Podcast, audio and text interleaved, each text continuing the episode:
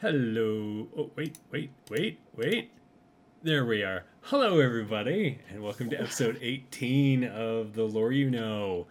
Uh, we're still focusing on the Scarred Lands, and we're going to break Forever. this topic up into a couple of episodes because, kind of like some of the other episodes before this, there are in, there's an entire book about the Asaatthi or the Serpent Folk, Snake Folk. Yeah, yeah, that one. That one. Vigil Watch, Secrets Watch. of the Asaatthi. Sathi. So yeah, the Yeah. Asaatthi are uh, snake folk Snake- essentially. With they're snakes, but they have legs and arms. And tails. Serpent folk. And They're they're cool, but they, they have snake heads basically, Right. and snake tails Yeah. with like torso and arms and legs smacked on it. they're definitely not lizard folk, where they have like that kind of like No. brawny, lizardy build with like the the frills and that big, almost draconic head that cer- that Yeah, lizard folk have. They are they are snake people. Yeah. And they're not Yuan-Ti, despite looking a lot like Yeah. Yuan-Ti. Although we will we will get into will get some into that. yeah. So yeah, today we're gonna just focus on the history um, throughout because there is there's a lot of ground to cover, and they are we were discussing this before the stream. They are probably the second oldest race or up there, somewhere. arguably tied. Yeah, on Yeah, Scarn. Yeah, yeah, yeah. They, they, uh, yeah. So it's and this this this history. Uh, I I I, un- I, I joked like the only book in Scarred Lands I hadn't read was Calastia.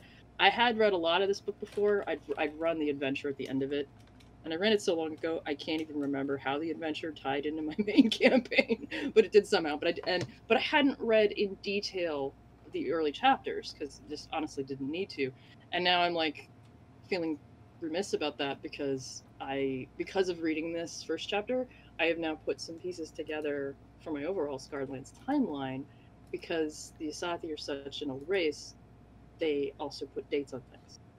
So I now have actual dates for the um, kind of for the epoch of Mormo and definitely for everything after that. So the epoch of Lethene and Gulaben, although those epochs are kind of smooshed together um, Smooshed. and and we, we pretty pretty much already had dates for the rest for Epoch of Thulkan and Hrinruuk and Mesos. And mind you, these are still like within a couple hundred years dates, but um, it now it now gives me a pretty good sense of how long these last um, so many epochs took. Um, so it doesn't tell us how old Scarn itself is, but it get, but there's a pretty good sense now. Yeah. And um, and yeah, it's it's not that far back, you know, in on terms like uh, assuming as I've pointed out, if you just completely ignore all of the dates from Forsworn and Forsaken because they're all bullshit. Um, but this is this is the, the other other than that broken book. This is the book with the oldest dates in it. Um, and then so that so I found that really cool. Um, that it's like, oh, this is when this shit happened. Okay, great. Um, and and it does connect to some of those world worldwide events. Where do we where do we start? That was sort of my summer feeling vibe. I, I, I actually recommend everybody start by getting in the mood by going and running off. And if you're watching this on, on YouTube later, pause, go Google Duran Duran's Union of the Snake, listen to that video, watch in horror as they run around in kind of this road warrior vibe thing, and then come back because that's what I did twice, like before this, and I'm Right. so jazzed now. Getting in the So, actually, before we start talking about their world history, let's just throw out there that their publication history started mm-hmm. with, and actually, so let me bring this picture up. This is the first Asaatthi to be published. Hello, cutie. I think uh, of the original race art, I love this guy. Um, So in uh, the first creature collection, they made their their appearance. Mm. Um, so, as we've talked about before, Scarred Lands didn't start as a campaign guide, as a world guide, as a setting. I think the publishers were like, "We have this setting, but we're not going to sell it that way. We're going to sell it that way," which she's gotten her hand there And Well, this is this is the revised version, Right, right. the version that came out three five, but it's it's not the original creature collection, which I do have elsewhere. right. Um, And before the third um, edition monster manual came out, uh, Swords and Sorcery, who was the original publisher, humans. came out with their monster manual, and the Asaatthi made Yeah. their first appearance as bad guys. But again, there were those rules in there that were like, this is how you can play it as a character. Um, Yeah. And so yeah, they they showed up in third edition. Uh, they were technically bad guys, but then with the advent of fifth editions, redeemed, which are the grouping of people but not races necessarily that have Yeah. decided to no longer follow the Titans. but Um, the, the Asath to me were the first. It, when when when the Manticore and the Slitherin and the Ironborn were all introduced, so oh, you can play these now. I was like, Yeah. that's weird. But when they're like, I'm the Asaatthi, and I was like, well, yeah, of course. I mean, yeah, was right. my reaction. It Like, was just the course you can play an logical. Asaatthi. Yeah, That wasn't weird at all. totally. because because yeah because the Asaatthi aren't um they're bad guys but they're not bad guy they, they, they, they're not portrayed they weren't portrayed in this way as sort of an evil thing necessarily um, right. any, any more than the orcs were Yeah, um so it's like kind of evil society but it's because they worship mormo right. not because they're indicatively evil. Um, so so and both the Asaatthi and the Slitherin each got their own big freaking book, um, and the Slitherin book we talked about earlier was more like oh here's all the different broods and all the weird things they do and they're all kind of messed up and do horrible stuff. The Asaatthi book is more like this ancient culture. Right. It's like a world history days. book.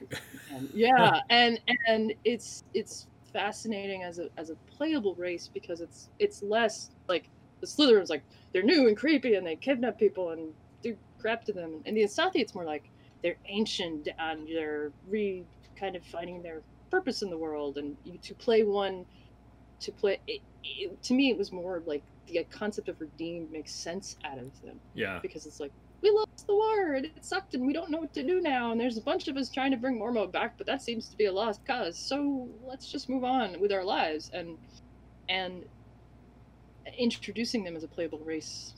Just I mean that's why it's like it didn't never felt like they were introduced as a playable race. It felt to me they were always a playable race. They just weren't like one you found a lot of because they sort of lived over here and that was it. Um but so that never never got me. Like I never had a player play one, but it wasn't lack for the lack of like there being rules for it anything like that. It was it was like I was and well I think the main problem was the whole three five level adjustment bullshit was like you can play an Asaatthi but not until the party is level six. you know? Right, right. Nobody would do that. so I think that was probably the problem really right there was the uh this, th those those crazy ass level adjustment rules back in the day. Um, so, but I, I think they're, I think they're fun. Yeah. Absolutely. But uh, yeah. So now in in world lore, I mean, I feel like uh, we won't go into who they were necessarily, but the first race that was created were called the Viren. Or the Varen. right. Yeah, And so they were made by Gold. Gormoth. Gormoth? Yeah. Yeah, I, apo- I apologize to our audience. I'm a little word sh- word short today. And there's like Um, not a shortage of gods with the word if with the letter G or Titans with the letter G as their first. so you're G. like Gormoth, Yeah. Golthang, So- Go- Go- Golgotha. No. I, I apologize in advance if I if I struggle with words today because I'm not doing that great. But yeah, so our, our first species on Scarn, which coincidentally is also alphabetically the first thing to show up in Creature Collection. Although it's funny because it's I was gonna say it's funny because it shows up first, but it's because they've renamed them the abandoned. because they renamed them the. Abandoned. They're actually called the Viren, but and they and they kind of look like gorillas. So Yeah. I, I think of them as scarred. I don't know if that worked or not. You probably can put a better picture, but they were scarred lands, um, Neanderthal, basically, is the way I think of Yeah. them. Um, and and you know, and Golthagga, should have Or not Golthagga. See, I knew I'd do that. Gor- Gormoth. Gormoth, yeah. Gormoth. Gormoth was one of Uh, those creators that was like, "Hey, I made this. What's next?" well, yeah, he made in the early days. He made more shit than anybody, Right. really. And and like Um, Fran pointed out in chat, um, you know, Mor- Mormo wasn't the best of moms. Gormoth was not the best of dads. Actually, I would argue that Mormo was a way better mom That's than fair. Gormoth was in anything. That's fair. Um, she was actually a really awesome mom until the end of her epoch. And then she kind of went south and, and, and crazy. And she's so much of her story goes to my theory that as the Titans finish their epochs, they kind of go evil. Um, and Mormo is like 90% of that. Mormo and Mesos are like the solid Y of that. Yeah. Because do you think it's evil, or do you think it's that they're just getting crotchety because all of this shit is on them now? They're like, oh, I'm so done with your crap. Well, well, I put it on on you know blame the evil moon, Yeah, blame yeah. blame the nameless orb, and as they come into power, the nameless orb has more influence on them and starts to twist them into evil. And by the end of by halfway through their epoch, they're starting to go off the deep end, and you know, um, because when you look at them all, with the exception of like Chern, who was always a dick, um, they seem to get worse as their epochs yeah, come in and and and, and wrap up.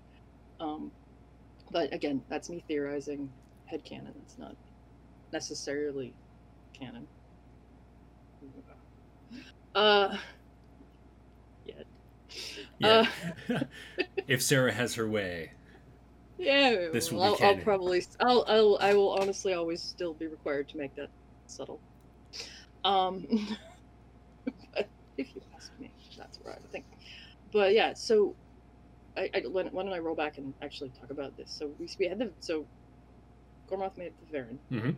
and all the other Titans were like, "I want to play too." yeah, So, in theory, shortly thereafter, uh, mo- most, if not all, of the Titans made a thing. You know, I, I have my doubts whether Chern made a thing that was interesting beyond I made a bug, yeah, but um, but most of them made stuff. They're like, oh, we can make stuff. Oh, look, I made a thing. And Mormo's thing was the Asaatthi. Um, and and in terms of intelligent things, so so it's not that Varen were the first life on Scarn; they were the first intelligent sentient species on Scarn. Um, right, and right. the Asaatthi were Mormo's first intelligent sentient species and only sentient species for a really long time. Um, like a really, really, really long time. They were her children. And it's safe to assume that like snakes and lizards and all that Yeah. were already around, and yeah. monkeys and already- you know all of these Yeah, creatures. Yeah, we already had dinosaurs Right. and fish and all this stuff was already running around, and they, they I presumably go uh, Gormoth and Denev and everybody was like, we're gonna make life and Right. trees and stuff, and you know that all happened during like the epoch of Kadum, or or the one after that one, uh, Golthain. Um, but it was during the epoch of end of Golthain into Gorm, Gormoth that they were like, no, Gormoth was first, then Golthain. Um, but it was into into leaving Gormoths into Golthains that they were like, and we're gonna make them smart and and intelligent and sentient, and we so we can talk to them instead of just going, "Ooh, you know, cute fuzzy thing, go go Yeah. eat." You know, Go, go eat that other Um, thing. yeah yeah. So we're going to make them intelligent and and and they're going to start having a civilization. And so the the thing about the Varen is they didn't have much of a civilization. They were like you know as i said neanderthals. They were like we have rocks and trees and we can talk but you know fire ooh big deal. Um they didn't have cities. They didn't have civilization and so really the first intelligent species that had civilization that had true like concepts of of growth and and and community and not that the Neanderthals didn't, but but buildings and infrastructure, technology, and and we can do magic were probably in parallel, but in different continents. The Asaatthi and the, and the elves, the Asaatthi and Ghelspad and the elves in, in, in Termana, um, and and pretty much growing in isolation. Um, the elves don't, show up in Ghelspad for for quite a while after the Asaatthi is pretty have pretty much this is ours and hissed all over it. Hissed, not pissed. That was a... okay. I'm, I'm laughing at my own bad joke. it is. I mean, it's a fair joke. It's a completely fair joke. it's a terrible joke. so, so Mormo made, makes them, and they just run around. And they're like, "Oh, make cities and do things," and they don't really have any any written solid written history at this point. Um, and it wasn't until uh, so these these plagues happened, i.e., almost certainly the epoch of of uh, Gor of Chern. There we go. See, I'm kind of words. I even have it written down. Chern's epoch. So a bunch of plagues happen. Um, people fled underground to try to like, oh, everything's horrible. And um, Sathi pretty much started underground um, and encountered like the dwarves who were there. So the dwarves pretty early. Um, and um, they kind of, apparently they lived, I guess, in caves underground um, because the surface was too dangerous because of horrible monsters and plagues and stuff running around, which was presumably during Chern and Gaurak's epochs. So there's not much said about that until Mormo showed up, um, who was their creator, and went, I'm gonna help you. You, my people, my babies, I'm gonna make your life better. And she came to them and blessed their leader, Is- Isutha, um, I S I I T T U A, and gave her immortality, effectively. Um, I mean, not effectively, gave her immortality. And um, she led them out of these caves onto like the surface and started just making civilization and making cities and conquering and doing all the things. And she built her first city, um, Ithil Elisatek. There's the names are going to flow. I T H I I L E L S S A A T E K. Does anyone care? No I feel cares. like when you put If too we'll many just call the vowels first- together, it's like you know creating some kind of dark hole in the universe, and so you need to not do that. But apparently, they did not believe that when they wrote this book.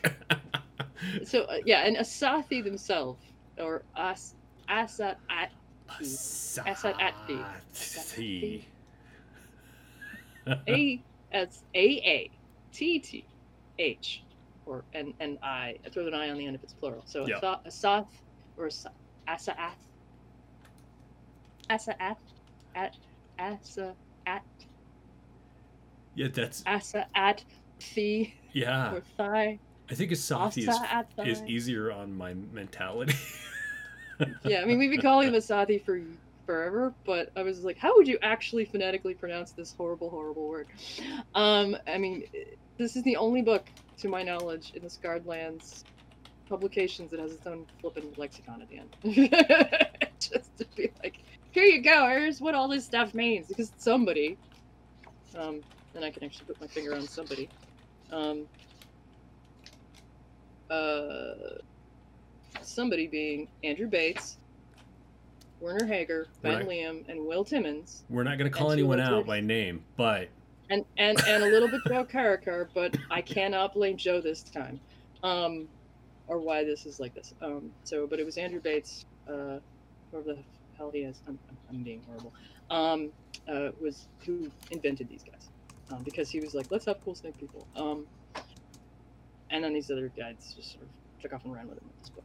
So they have a lexicon. So one of these guys was like, I like languages with lots of double letters, um, particularly double vowels, just to be, just to be a pain. And so many of these words have double I's, um, double T's, double E's. I mean, double E's is normal, but double Is. Um, and I will point Um, out that A's- this is the only book that there's a lexicon at the end of that they're like these Yeah, that's what I'm are these are the language words that we made up that mean this. Um, it's a hefty book. it is a hefty book, and but but but yeah. So every every vowel gets doubled at one point or another, plus H's and S's. Which I mean, they're snake people. It's sort of a hissy language, so I'll go with that. so anyway, so first city, she finds this rocky fastness. I don't know what that means, and I'm not 100% sure where in Ghelspad the first city is. Um, um, it's kind of the, one of the only ones that I kind of was like confused about the location on. And there's and these that and I, spent a chunk of time going, which one's the that's, like like there's a section that's poor, not I don't say poorly written, it's written confusingly, and so I had a hard time following like did they change the first city or something. but um, so she makes this city, and it stands for a while, and then she has kids, daughters specifically, five daughters, and she's like, "Run, children, go off and make cities of your own." And Mormo grants the five daughters also with immortality, and they each run off and make it, make their own city. So there's the six cities of the the six original cities of Isaac. Um, and uh, several of them we can kind of see where they are today. And totally spoilers. Um, one is in, it still exists, sure, and that's the Jeweled City in the swamps of Kan Thet. Um, and one was in uh, South Kelder Mountains, uh, just east of Calastia, as it stands today. Um, this, that's the Tower of Fangs. Um, one, Serpent Mount, is somewhere in the Kelder Mountains. I don't know where specifically, but nearish the Ganges. Um, kind of get that from context. Um, there's. I don't uh, think it one- says in the book, but the art that's in the book that I have up on the screen, I feel like that is the one in the Kelder because it is like built into the Well, side of a mountain. and the Serpent Mount was was not the first, but it was certainly the most central, and I would say the most politically powerful um, after the first city. Um, then there's the city of sages, which I think is probably in where the Accrudent is today, probably, and um, although arguably there's one. Um, arguably, it could have been in the Perforated Plains and there's one in uh, called the Frosthold in the far north, which I think would be in the Titans Hill Mountains or maybe in one of a mountain range that maybe doesn't exist anymore here. Because remember, this was, or not remember, but um, in terms of dates, these cities were built um, around minus 5,600 old calendar, which from the Scarred Lands timeline is about 9,000 years before um, current timeline uh, post you know, AV 150. So approximately 9,000 years before. And when you think about 9,000 years in our own personal timeline, that's like when the pyramids were built, you know, Right. um, eh, really old, long time ago. Um, but it feels like it feels like reasonable in terms of age of civilization. In fact, it feels, if anything, weirdly off because this is before the epoch of Gould and this is before the Ice Age that these cities were built. Um, so the Ice Age was actually more recent than we've been assuming. Um, so that's because this puts a date on it. It says these cities were built approximately minus, well, sometime before, but they were completed by 5,600 OC, minus 5,000. 5,600 years before the founding of the leading empire, which was 3,000, which was 3,600 and something years ago. so I wrote it down. so, yeah, rounding is about 9,000 years ago, roughly. So, yeah, so these they were made, six cities, and her daughters run run them, and everyone was cheery, happy. Not really. Um, I mean, the Asaatthi were happy with the Asaatthi, but they went around and basically conquered the continent and enslaved everybody else because we're powerful and we have magic and we rock and we can do that. And they had hella magic, um, like like crazy, crazy stuff on par of like you know high magic you see in D&D now. Um, they could control uh, climate. They could enchant things. They could um, do in, do travel to other. They could do like elemental planar travel. They had uh, teleportation gates that let them go from city to city. Um, so and they had a ton of divination magic, and they created these orbs that they called memory orbs, where they could just kind of dump memory information into them and and then use them. Um, so cool stuff all around Yeah. and and actually you, and you see these sort of memory things um, in some of the core new rulebook stuff for the stuff. Yeah. It's.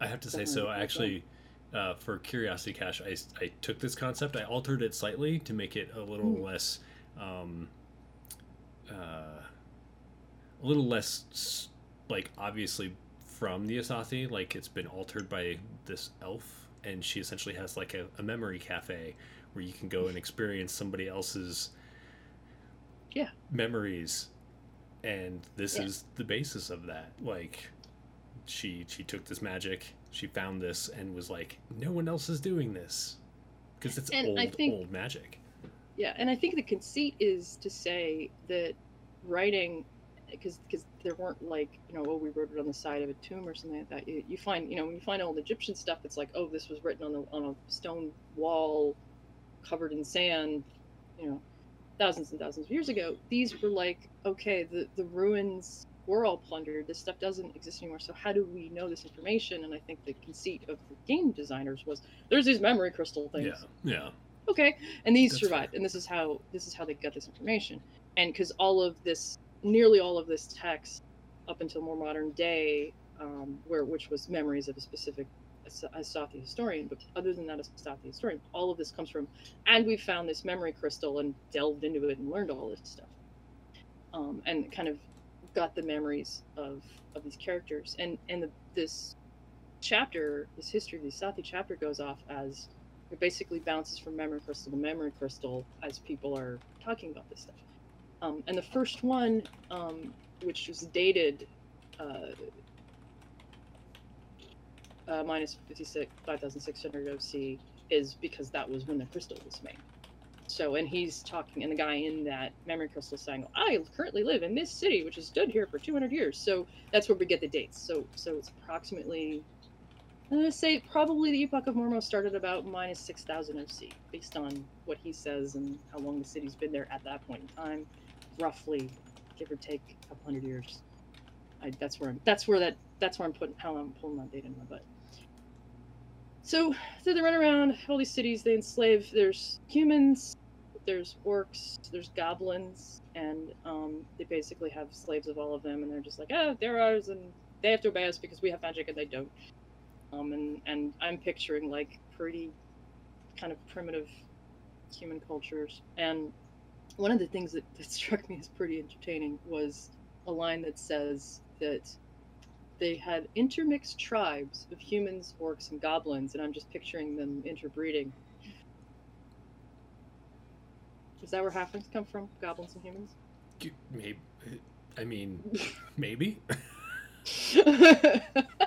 She's probably more like that's where like um hobgoblins and and those guys come from, honestly. Uh not not halflings.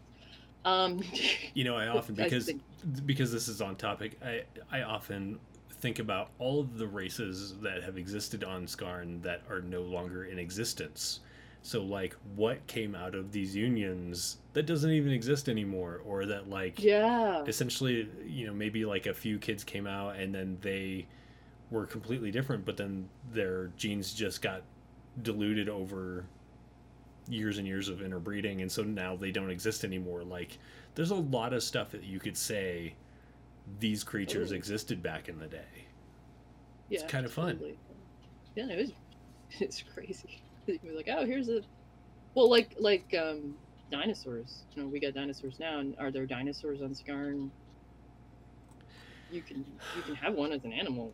yeah i mean you So- can i guess that depends on you as a dm as a dm on Yeah. Scarn i'm usually like unless you've seen it you don't get to be it and there aren't dinosaurs like running around in albadia for example so Incarnate druid.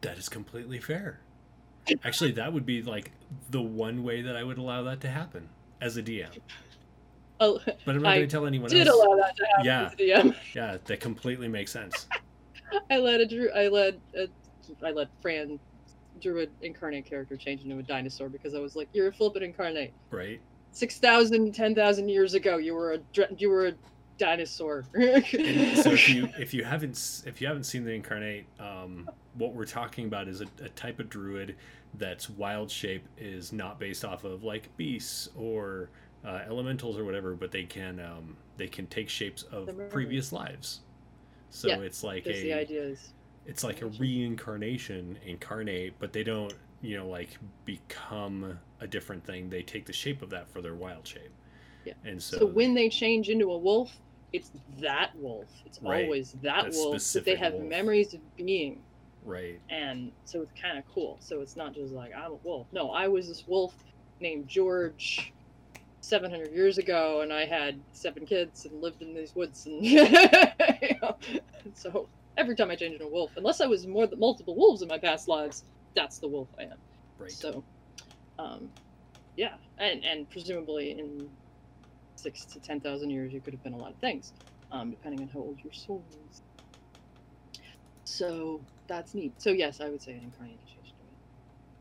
But back to the back to the snake people. So, so they they how a, all over Ghelspad, um, and there were specific talks about um, specifically in the plains of Lede with the um, with the city that was near there. Um, they were like, "Oh yes, we've got these humans, and they're causing trouble," which is one of the entries.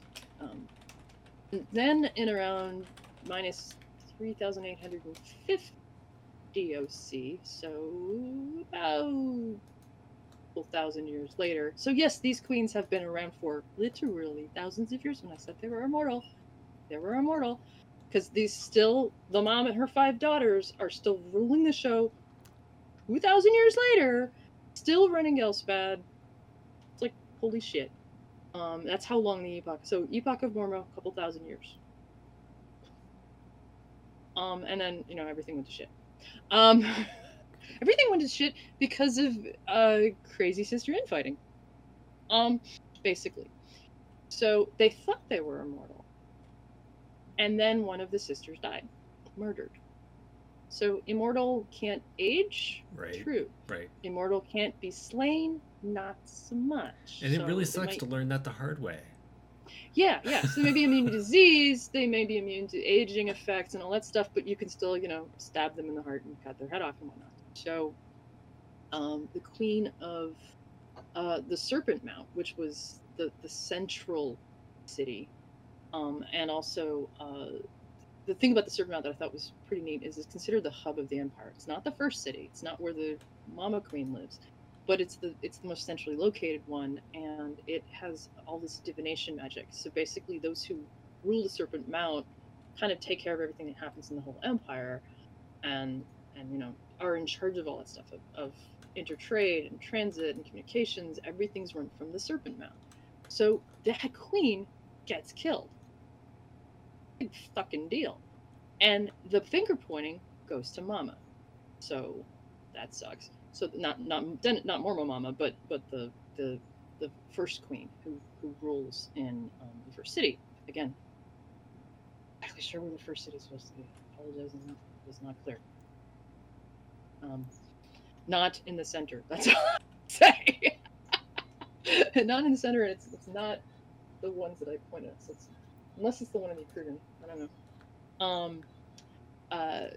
So yeah, so then I was like, oh, it was, it was we think mom did it, and so she's the the blame's put on the undying queen, mother, um, and the pe- so the people of the Serpent Mount are like, you killed our queen, we're gonna come after you, and they they build this ginormous army, get a couple of the other cities to join with them, and they go march on First City.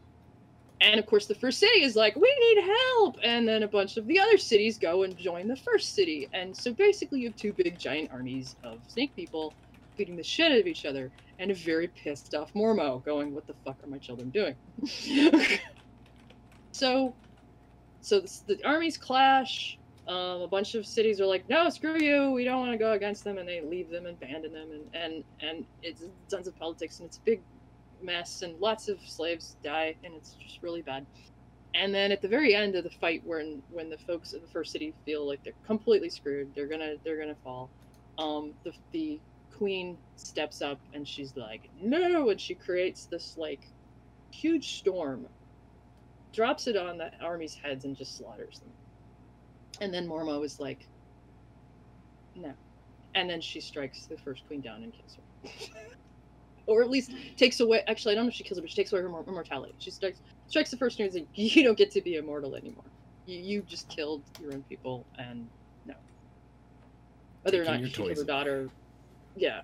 So she takes away her immortality, and and the queen got really old really fast and does not live much beyond that. Um, I actually wondered though, given the absolute insane power of the storm that she triggers, could that have been what what happened? Like if she put her life force into that storm, maybe. Um, I don't know, but I, it's a thought. Um, but it's just a theory. But either way, this also triggers the end of Mormo's epoch because that storm, and arguably this storm, created by the Undying Queen of the Asaatthi, could have triggered Lethene's epoch because that storm basically ends up covering fucking all of Ghelspad. That's fair. Parts of Scarn. All the Titans were and like, "So who's next?" Well, who's next? Yeah, and and Mormo's power wanes, and Lethene's power comes into play at this point. So so now we have like this firm date on the start of uh, the epoch of Lethene, um, minus three minus three thousand eight hundred fifty OC. And I was like, oh, crap, we've got, a, we've a date on an epoch, dude, and on, on an earlier epoch, not like you know of the epoch of Fernrock. No, no, like in like like one of the early pre the the pre Ice Age epoch. Um, and yeah, so this storm basically covers everywhere, at least certain Ghelspad. Uh, it's not clear how much the rest of the continent it hits, but it certainly changes the weather everywhere. Um, and and um, the elves are like, yeah, you know, um, uh, the elves seal their borders, and the Asaatthi and the humans and the orcs kind of wander off and hide, and the Asaatthi seal their strongholds. So they seal each of the ten, each of the six cities, and they set up these. And this is funky. I, I, I adore what they did here. They set up these weird guardians, and clearly they're like super powerful Asaatthi mages. Um, and they have like magics and guardians and things. And I'm, I'm picturing like everything enchantments and spells and snake golems and guard dogs and whatever.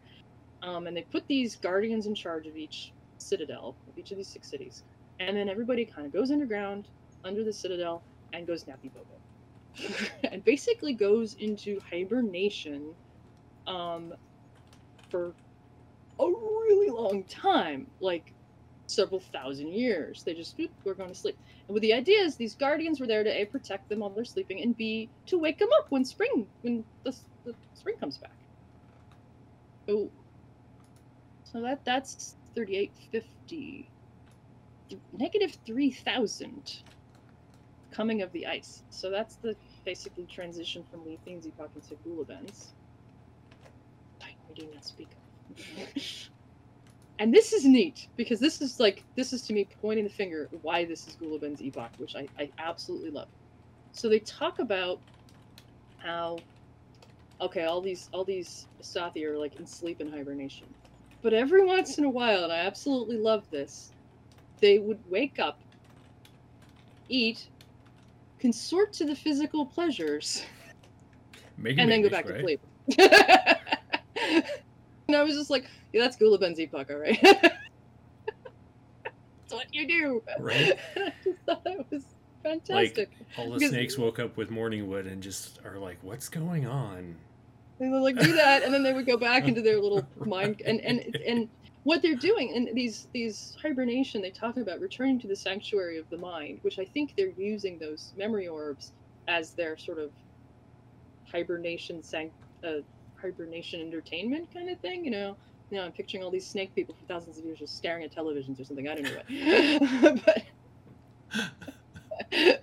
it's all reruns. We've seen this one already.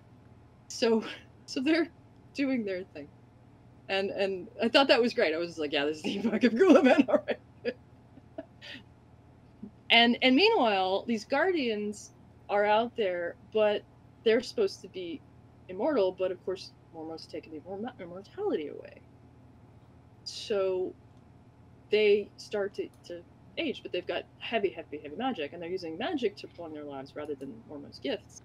And it's basically necromancy. And what they start doing, these guardians who literally standing watch over these sleeping snake people for thousands of years. I mean, okay, two, three thousand, but hundreds and hundreds of years they kind of go nuts after a while. I mean, there's no kind of. They go insane.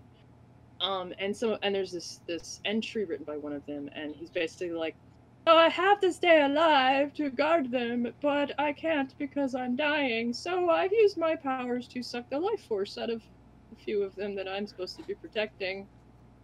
Only a few score. Yeah, I'm They just were gonna borrow and weak this. anyway." I'm just gonna borrow this permanently. yeah, exactly. So they start just sucking life force out of these poor sleeping snake folk. A few score, which is what? What's the score? What is the score? Forty? Uh, Is it 20? Back to the getting the rest. Is it twenty? what did Lincoln say? anyway, so Twenty. 20. Okay, so 40, 50 people, they suck their life force out and and and and and ended watch believing the sun will never show again. So the implication is during this ice age, there's like it's not only just ridiculously cold and ice covered, that the sun is not even visible. Like I don't even know if it's just nighttime all the time or it's just hiding behind the clouds and it's just like a slightly less dark gray sometimes and black others. I don't know, but they can't see the sun through the clouds and the ice, and it sucks. And so the Guardians go insane and bugger off and either die or or building madness or leave and just abandon them. So nobody's there to wake them up. and shit happens. And spring shows up because Thulkan wakes up and is like, da da da da da, I'm gonna make spring, and melts the surface. And these humans were like, cool, we're gonna make an empire of fire, and they start doing stuff and building things. And all these Asaatthi are sleeping underground, and they sleep through spring, basically. they sleep through the empire of the flame, basically, and miss it because their alarm clock doesn't go. Six alarm clocks fail. Right? And craziest part is, of those six cities, three of them just plain vanish. Like, never woken up, never found. Who? What happened? Yeah, they might still be there. Well, they they, ta- they do talk about the ruins of some of them having been found. Right. Um, it's it's clear there, but um, what specifically happened to them? Um, yeah. So there could be like you know a cool adventure where somebody goes underground and finds like all of these Sathi corpses, or or maybe it's still hibernating. I don't know. In one of these abandoned cities. So finally, um, the Asaatthi mer- something causes the Asaatthi to merge. So three of the cities all wake up roughly the same time, um, and that's uh, and we can list where these were. This was the Jewel City, which I talked about as the one that survives. The um, Tower of Fangs, roughly in the southern Kelders, east of Calastia, and then the City of Sages, which I think I think is the one in the Ukrudan. Could be in the Perforated Plains. I was not 100 percent clear on this. If you if you figured this out better than I did, um, but it's it's on a vast savanna somewhere. So these three cities wake up, um, but they wake up separately, and they discover very quickly um, elves had taken over one of the old cities and were like, "Ooh, we're gonna live here. This Yeah. is conveniently located," and basically reshape one of the cities and go, "This is we're gonna call this Vera-Tre." oh, Vera-Tre's built in an old Sathi city. Okay. there is a there is a uh, an entry, and I cannot remember what book it is. It's in one of the, the the world books that talks about the history. That essentially is like there are so many empires that have risen and fallen throughout the the ages, and most of them are built on the bones of the other. Because essentially, like in this case, the elves were like, "Well, here's this city. What do we do with it? Well, we make it our own." And Yeah. the the um, the Empire Flame was the same thing, where they were like, "Look at all of this Asaatthi ruin. Let's make this our house," and you know, everything just built on it eh, on each other, which was really yeah, and then Leading Empire then does it again. you Yeah. know. I mean, the, the only thing about the elves is the elves manage to hold it, and they don't lose it. And when all these empires take place, they're Yeah. like, "No, the Ganjus is ours, and it is now ours forever." But the the elves, I mean, the elves showed up after the Asaatthi Empire started to fade. And they were just like, "Oh, there's this,", this and I'm having like flashbacks of like you know the Europeans coming to the, to the United States, going or coming to the Americas, going, "Oh, there's these buildings here. I guess people used to live here. Ah, oh, they died of a plague. Oops, you know," um, and finding these old ruins, and that's pretty much what the elves kind of did. It sounds like in the Ganjus is like, "Ooh, we found these old ruins," and and it was clear that the Ganjus was not always the elves. It was not pristine, and that these the snake folks used to live there before you know all the shit happened, and they turned on each other and all that business. So so one of these one of these six cities was clearly in the Ganjus. I don't know if it was at the actual location of Vera-Tre, um, but it was certainly one of them. Um, the, the, elves took and went mm, ours now. So one of the six. Um, anyway, so so these Sathis, those, these three cities wake up. They look around. Uh, first, they try to. They're like, "Oh, we should see who else is around," and they try to contact each other. But because they're so suspicious after that big war, because presumably they remember it or the people asleep or know because of the hibernation or whatever. They're like, no, don't trust them. there was that war, remember? And so they're kind of hedgy about what they say to each other. It's like, yeah, we're awake. How are you? So they're not really saying much beyond, yeah, we're here. So really not not getting together, not communicating. It's like when that friend that you know is moving calls and you're just like waiting to find out what they want because you don't really want to help them go move. a bigger than that. A bit bigger than that. but not quite so not quite so you know, a little bit bigger politically. You know, more like what's Russia doing now? Maybe we shouldn't. In the meantime, Mormo has moved on.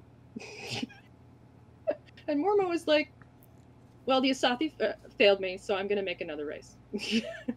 and she's off mucking about in Termana and finds some humans and goes, You're mine now, and I will turn you into my own new snake people. Right. And makes the Yuan-ti. what happens when so, I take this and I mush it with this? this? So, unlike the Asaatthi, which were like snakes that she turned into people, she makes humans and snakes and smooshes them together yeah. and makes the Athu Athir, or do you want to? Yeah, and you have to wonder when you go back and you look at that those mixed tribes of, of older ages. Were the Yuan-ti actually a very small thing that then, you know, like an actual breeding thing between the Asaatthi and and humans, and then Mormo was like, "That's a great thing. I'm going to use that as inspiration, but take these hmm. humans and change them later on." Did you want to technically and I, I know it's not I, in the lore, but yeah, it's not in the lore. I would think that would be well, a it was like you know thousands thousands of years ago, um, but could I I could see Mormo being inspired by something like that, but I also think I think it's unlikely because at least during their the heyday yeah. of the Southern Empire, they didn't think of humans and orcs and stuff as people. That is that would have been like yeah. doing it with a cow. I yeah. mean, they were or dog. They were that would have been like their equivalent of bestiality because they're yeah. like no, they're. so could they have? Yeah. Right. Extensively, kind of doubt it. Yeah, I would definitely would not say extensively. Really I mean, you know, there's those people out there that are like, I mean, yeah, if you can think of it, there's a porn of it. So. okay, yeah, yeah, sure, sure. I'm not saying it didn't happen, but I'm saying it was probably rare and super, super, like taboo and squicky and. yeah, yeah, that's. I, I always so, think about like running things. Yeah, yeah, yeah, Not in current day Scarn, but like oh, going back and just be oh, like, I have. oh, so fun, so fun. Oh yeah, I, I had to tell you some other time about me running a pre pre Divine War game. Yeah. Um, mostly because I was checking out this ginormous, massive module and trying to cram it into Scarred Lands and going, it doesn't work. Oh, it would work if I put it 2,000 years before and put an Ashrak. totally. that was not a long campaign. That they the players rebelled very quickly. Um, uh, in any case, uh, so so the uh, so so Mormo's off in Termana going, I'm going to make a new thing, and I make these Athu Athir, um, humans, and they know they're they, they know like we're human. So basically, she comes together, goes goes, if you follow me, I will give you power. And they were like, power, yeah, cool. So she's like, okay, I make you snake people. And they go, oh, thank you, I have power now. And you know, they get magic and all this stuff. And they're like, hey, cool, what do you want us to do, mom? And they're, she's like, you know, breed and multiply and be awesome. And they're like, okay, we'll do that. And then, um, and but then they were like dealing with the elves of Termana, and they're like, the elves of Termana, like, get out, weird snake people. Humans are bad enough. Now you like humans with poison. so the elves and the Yuan-Ti really didn't get along very well. You know, you know. Plus you've got the this before the Charduni dwarves show up. So basically, Termana is elves and and and gnolls and Yuan-Ti and some random gnomes and shit and whatever. Not a lot. There's the jungles over there, and so eventually, and and you can, and in the Termana book, there are tribes of Yuan-Ti there and, and everything, so they're out there. But so eventually, the Yuan-Ti are like, so Mormo uh, made made the this in Ghelspad. Let's go there and see. And so they go. They she might have made them in Ghelspad, and they went to Termana. But anyway, eventually they decide to head back to Ghelspad. Um, and this was in minus 550 OC. So the cities, the three cities have just woke up relatively recently. They're just started getting their shit together, but they're still staying in their cities because they're like, the world is scary out there and we don't trust anyone.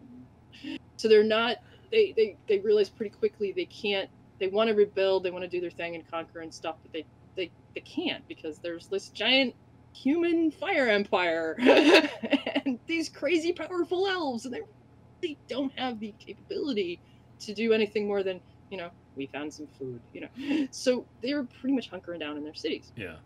And then these then these Yuan-Ti show up and they're like, We're going to the old country and they land in South uh, East Ghelspad, where you expect people to land coming from Termana. Yeah. Charduni, confusing me. Um, they land here, presumably by boat, and the first thing they run into is is the uh, uh, what was it called again? The Tower of Fangs.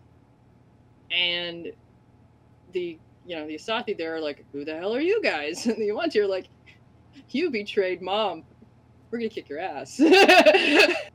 and there's a nice little little cataclysm there. They called it the third cataclysm. It was like that big of a deal. And there was a nice little war, and the Yuan-Ti basically kicked their asses. And uh, one of my favorite bits in this th- whole thing is this, um, just this schmo, human schmo of of that region. And at this point, we're starting to see familiar names. You know, we're we're they talk about the Kalas province. They talked about, you know, so this is like in and around the Empire Elves timeline uh, as it's coming out of the Empire of the Flame, And they, um, they're, so these, these places are mentioned.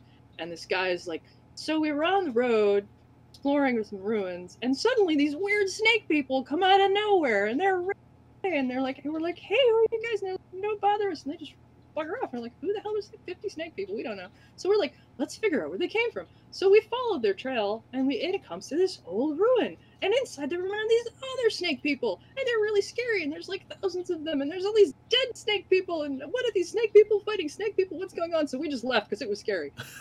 I'm glad that they're way over here and there's the province of Kalas between us and them because these these are guys in like veneer, you know.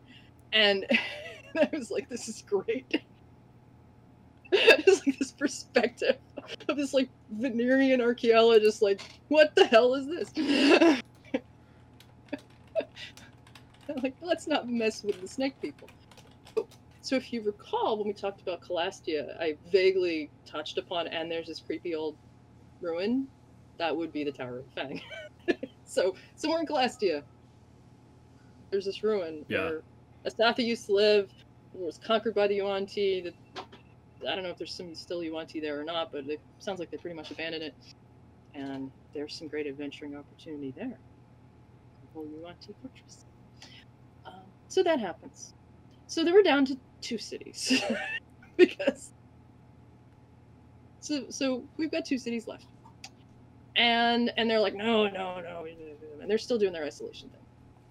And then Mormo is like, uh, the gods, they're a problem. By this point, the gods of Scarn have shown up. and you know they've been around for a while. But the Titans can smell rebellion in the air, and they're starting to prepare. And Mormo's like, I gotta prepare for this. I need, I need to get my shit together. So her her loyal folks are the Yuan-ti. You know, she's, she's she made them relatively recently, you know, within the last thousand years or whatever. And she, she goes to them and she goes to the ones specifically um, in, in, in the Tower of Fangs and goes, All right, I will give you even more power, but you must unify my children. And they're like, All over that, mom, what do you want? Because they're like, you know, enthusiastic, rabid Mormon followers. And she's like, All right, I give you more power. Um, but I need you to be able to walk among men and get so that you can because there's these giant empires and stuff, and I need you to walk among them and be disguised and, and survive and do this stuff. She turns the Yuan-ti from, you know, think D&D Yuan-ti, kind of weird snake people, to to human looking, just flat out human looking. But they still have snake qualities inside.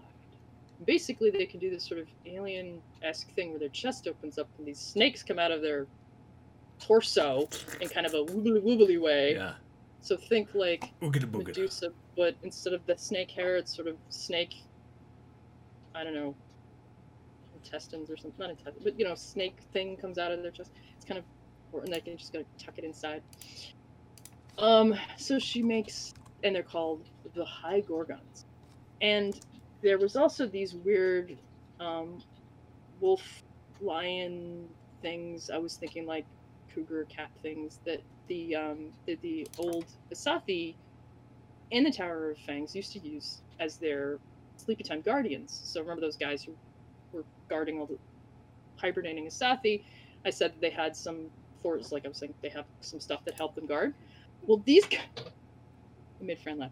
These guys have these like wolf cat things, and Mormon goes, "Oh, and you'll need some help."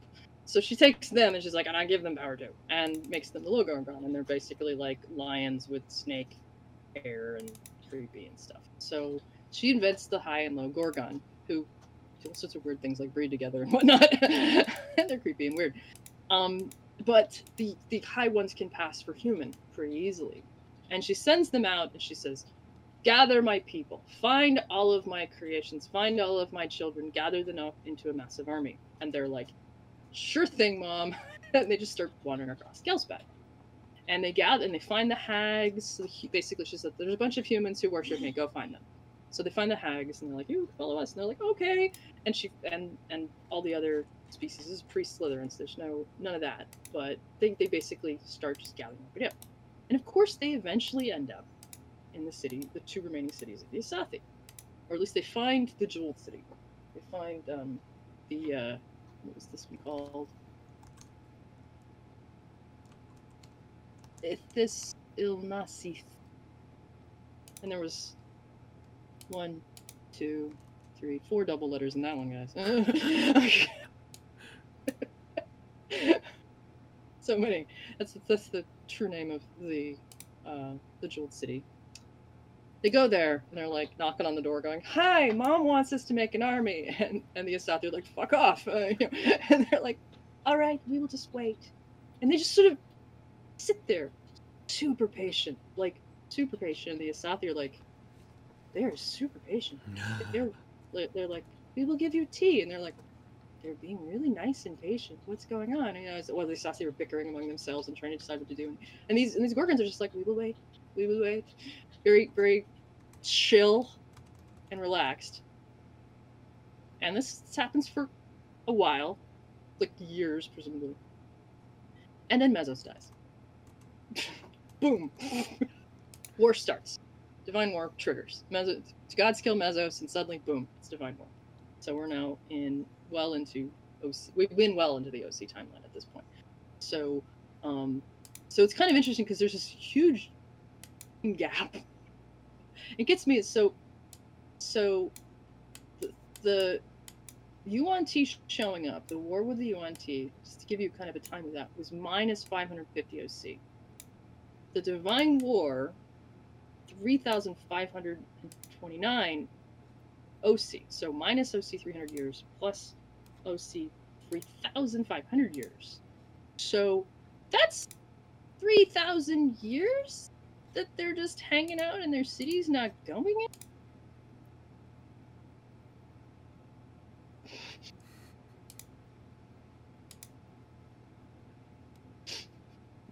This is me just going, huh?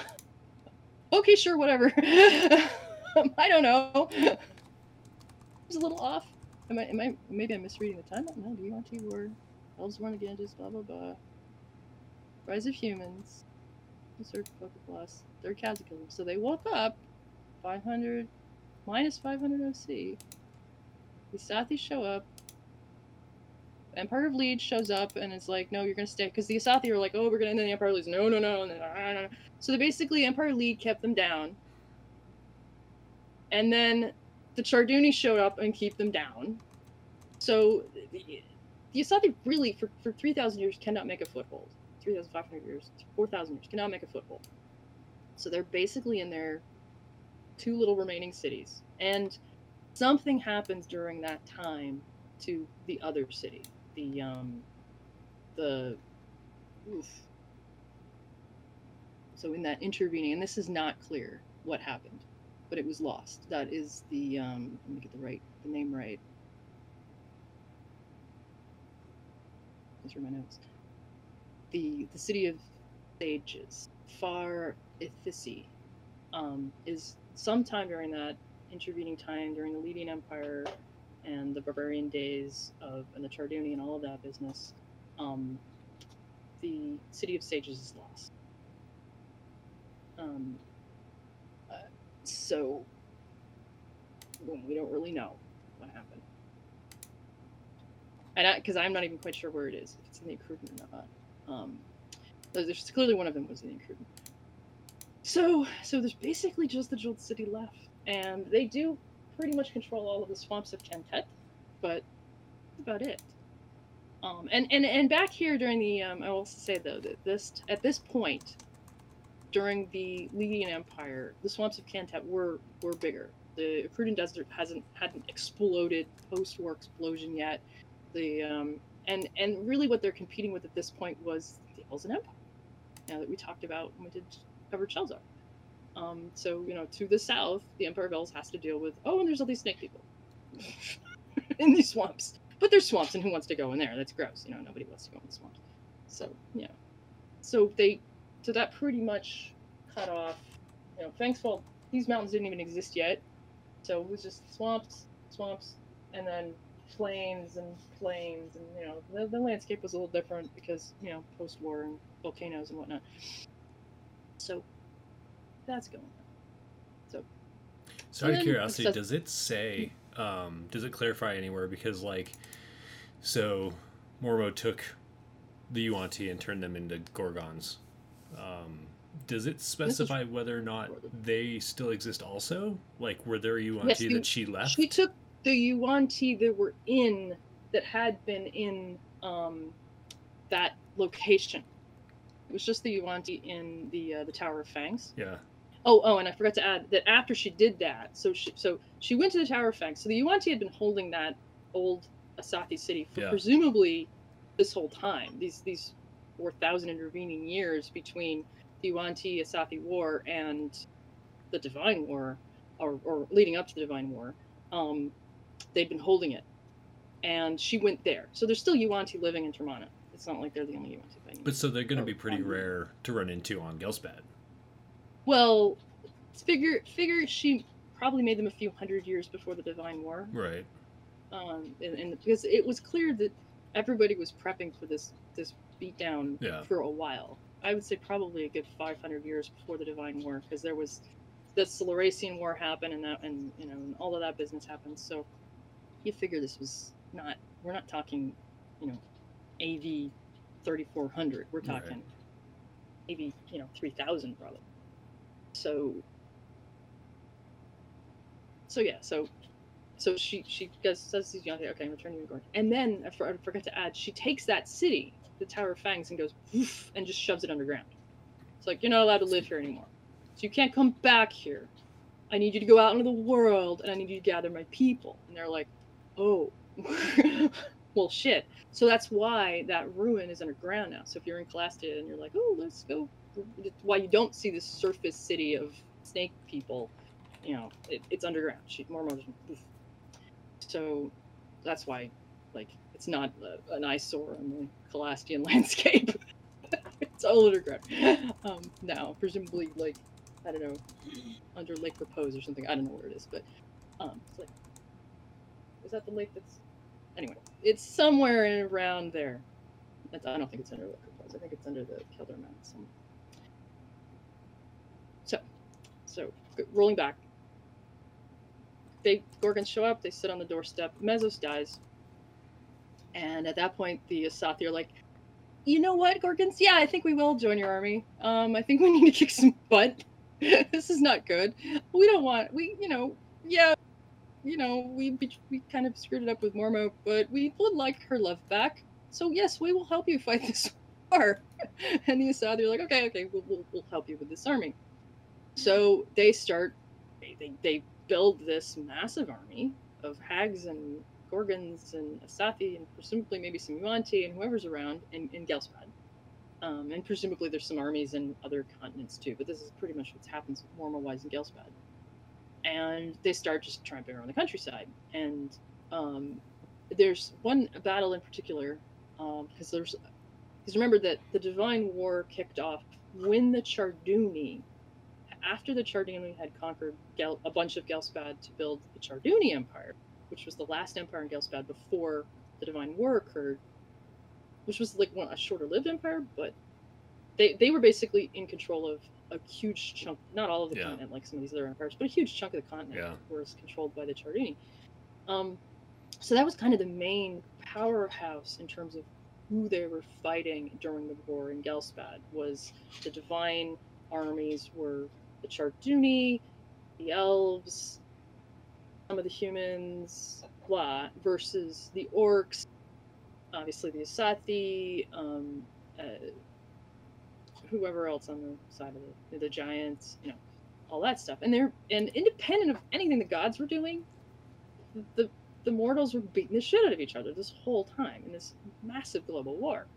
You know, talk about World War like everybody except the Dragonlands and the North Pole yeah. were involved in this madness. Like yeah, and the Dragonlands uh, continents of war. I, I can't remember if it was through magic or whatever, but like the the Emperor was like, I I see this coming.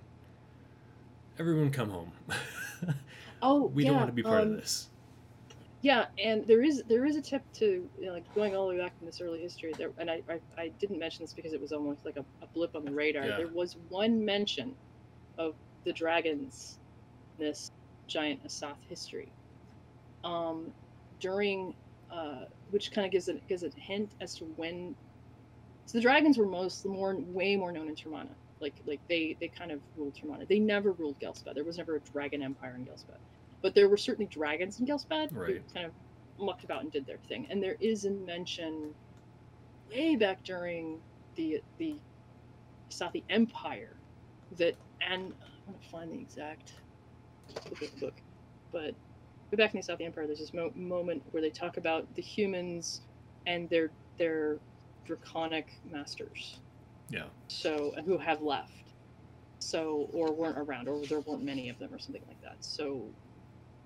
So there's kind of a mention that yeah, there was some dragons here too, but and like kind of detail. there, there so like later way way later in the book there's an appendix that talks about different classes that you can take um, and the asaatthi actually at least for some time revered the dragons and believed them no matter what the dragons said or felt on their own thought they were children of mormo which and I know. yeah i mean they they look like they should be um, they look like they should be and so these dragon warriors which is a class that they can take uh, embrace that and had this um, were able to tap into powers that were draconic in nature, yeah. which is interesting, and I would like to see I, them I, show up. I put that finger on um, a dragons being such a huge mythology yeah. in Ghelspad because they are they're they're they weren't they didn't have a lot of impact in Ghelspad.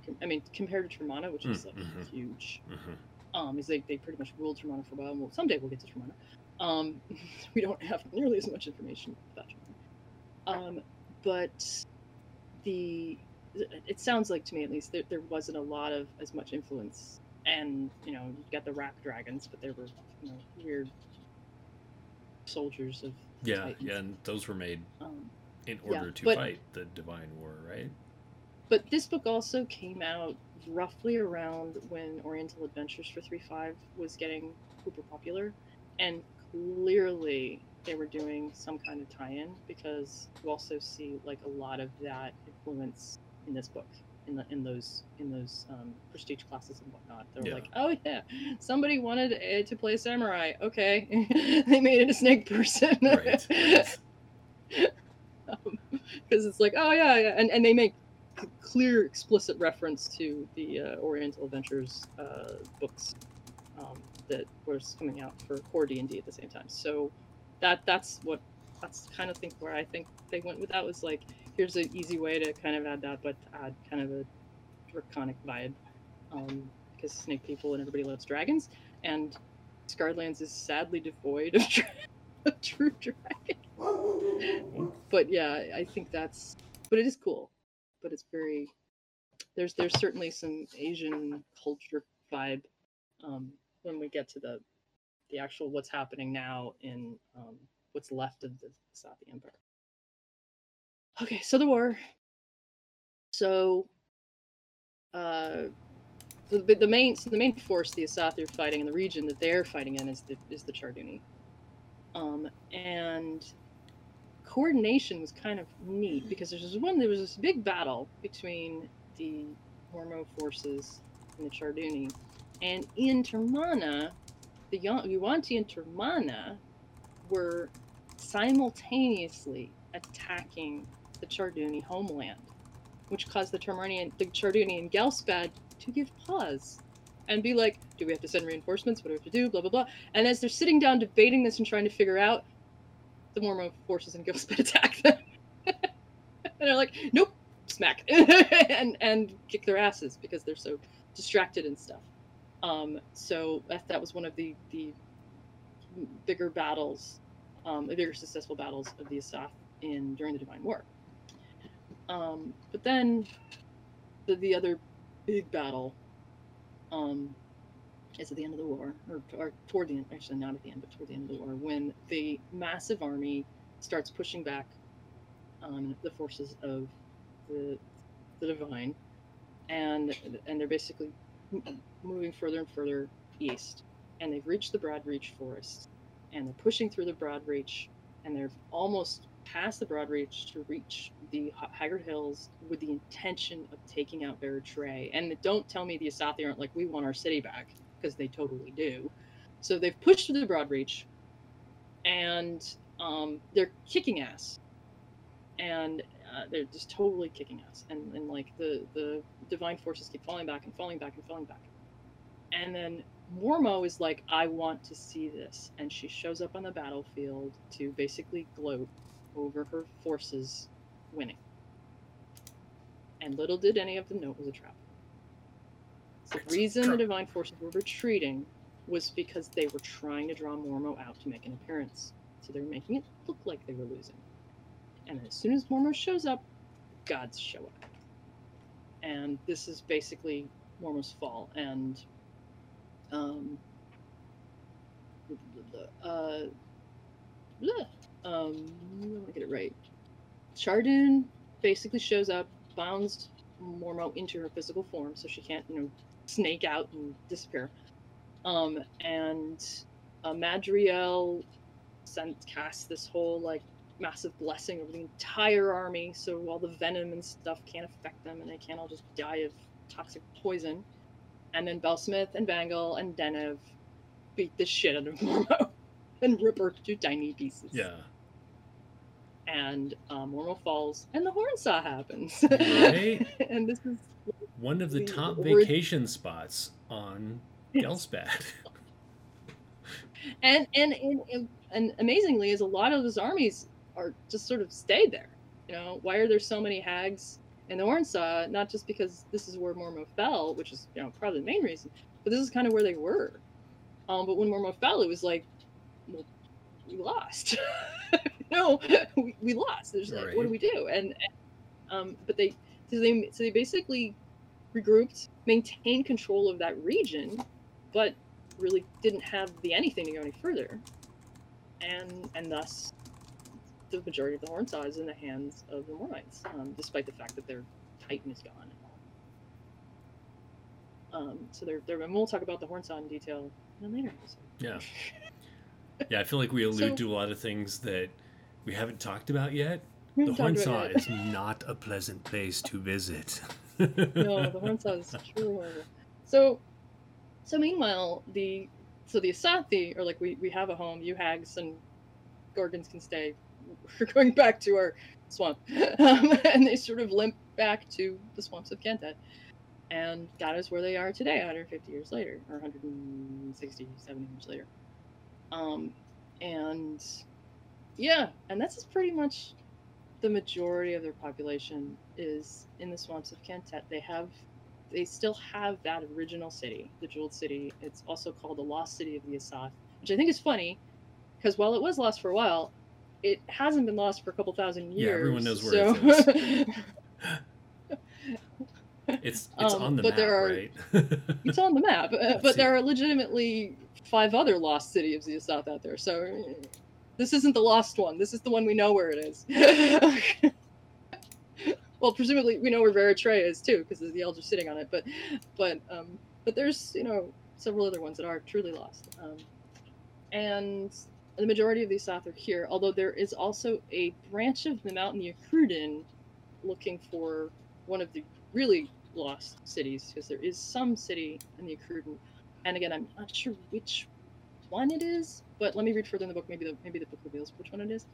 Um, it might be the might be. I've got it down to. I've got it narrowed down to two. Um, so I think it's either um, the first city, which is a possibility, or um, or the or the city of sages. I'm not sure. It's one of those two. I'm certain it's one of those two because they're the only two that, that fit the description. Yeah. Um, but uh, ask me in a week, and I'll know, and I'll either know or I'll have confirmed that it is not information that is disparate. it certainly wasn't a Jabber one, which, which one? But that's kind of where they're at. Is yeah. those two locations. So in the update from third edition to fifth edition, you know, they introduced the the concept of the redeemed. What is it that the Asaatthi specifically chose to become redeemed? And not all of them have. But what yeah, would you yeah. say? I mean, so in in the descriptions of their the, the remaining society in Kan Thet, um, they're it's it's complicated stuff, and uh, we'll, we'll go into that in the next episode. Um, they uh, there's this there's this huge major like we follow Mormo. This is our bag. Right. This is what we are. And I would say that that's, I think that's the difference, is those who still maintain that loyalty to, to their fallen titan are, and to follow that culture um, around that, that subjugation, conquer, and attitude of like, we're better than everybody else because we're the first and we're the chosen ones, and blah, blah, blah, is what makes the Asaatthi titans. Yeah that regard. So those who are um, those are who are redeemed. Would you say they've essentially just kind well, of?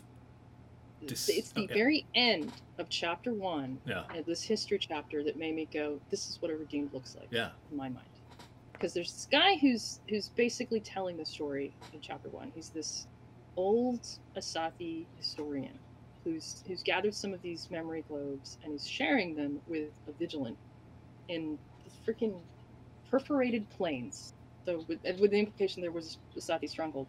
So that makes me think maybe that is where the first city is, or, or either the first city or the city of sages. Again, I don't know which. And he says at the end of his his little tale, this is like 15 pages of, of history. Thus I wander and relate the tale of Scarn's greatest race. In ages past, I would have maimed or killed for revealing the secrets I have, but no one exists now to whom I owe my allegiance. None save for myself. So with this luxury, my tale is done. Do with it what you will, humans of this new age. And it's that line, none save for myself, to me that's what a redeemed asaatthi is is somebody who's just basically it doesn't mean they're god follower Right. it doesn't mean like they're gone oh Tanil's awesome it means i no longer live for mormo i no longer live for my queen i no longer live for the way of my people Yeah. i am doing my own thing and maybe my own thing is madriel's the best or whatever but it's probably not Yeah. it's probably i'm out there just finding my own way Right. Right. and I think that's that's the redeemed Asaatthi yeah. is is is that. Um, and it's funny because um, in our in our uh, game um, that we played with Travis, um, one of the one of the players played Asaatthi, and I hadn't done this reading yet.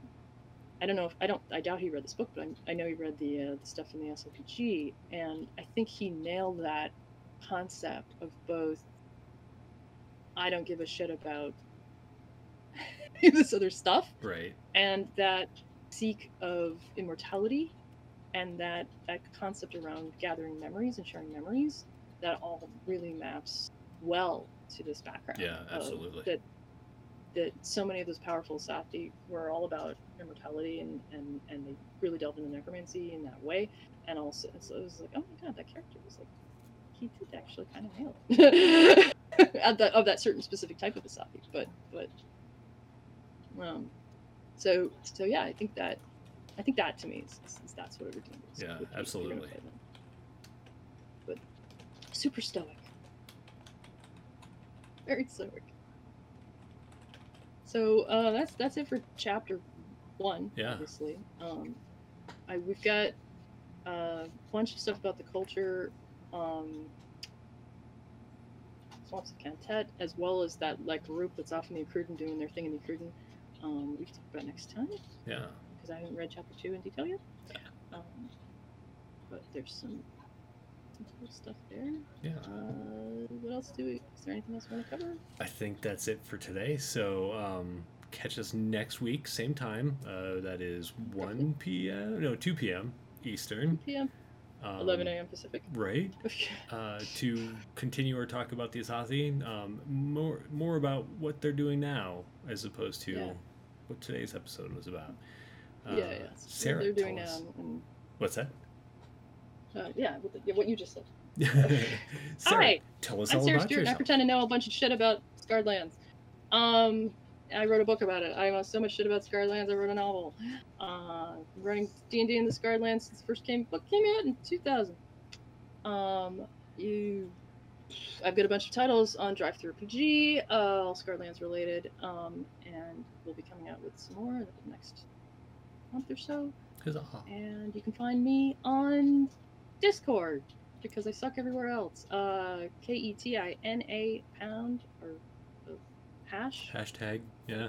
hashtag zero no six zero six five sixty sixty five. Ketina sixty sixty five. See, see, normally email would be the at, so I'm like Ketina.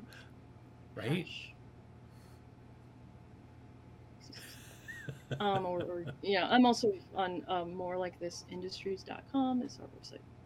Yeah. You can find me doing other things too. Kind of. I am tired. Huzzah. Who are you? And don't I am hell are you? Jeremy Hochhalter. I host this here Twitch channel. Um, please follow along. I am currently, I think, three three followers away from being available to be a an affiliate, which rocks. Um, that last like 10 has just like taken so so long. so please follow along if you haven't already. Uh, you can find me on Twitter at WHPubs or over on Facebook at WH Publications. You can go to WHPublications.com. I also publish on uh, Drive Through RPG, Slarecian Vault, and DM's Guild. Uh, I think that's it for me for today. Uh, everyone join us Yeah. next week, and we will see you then. Bye.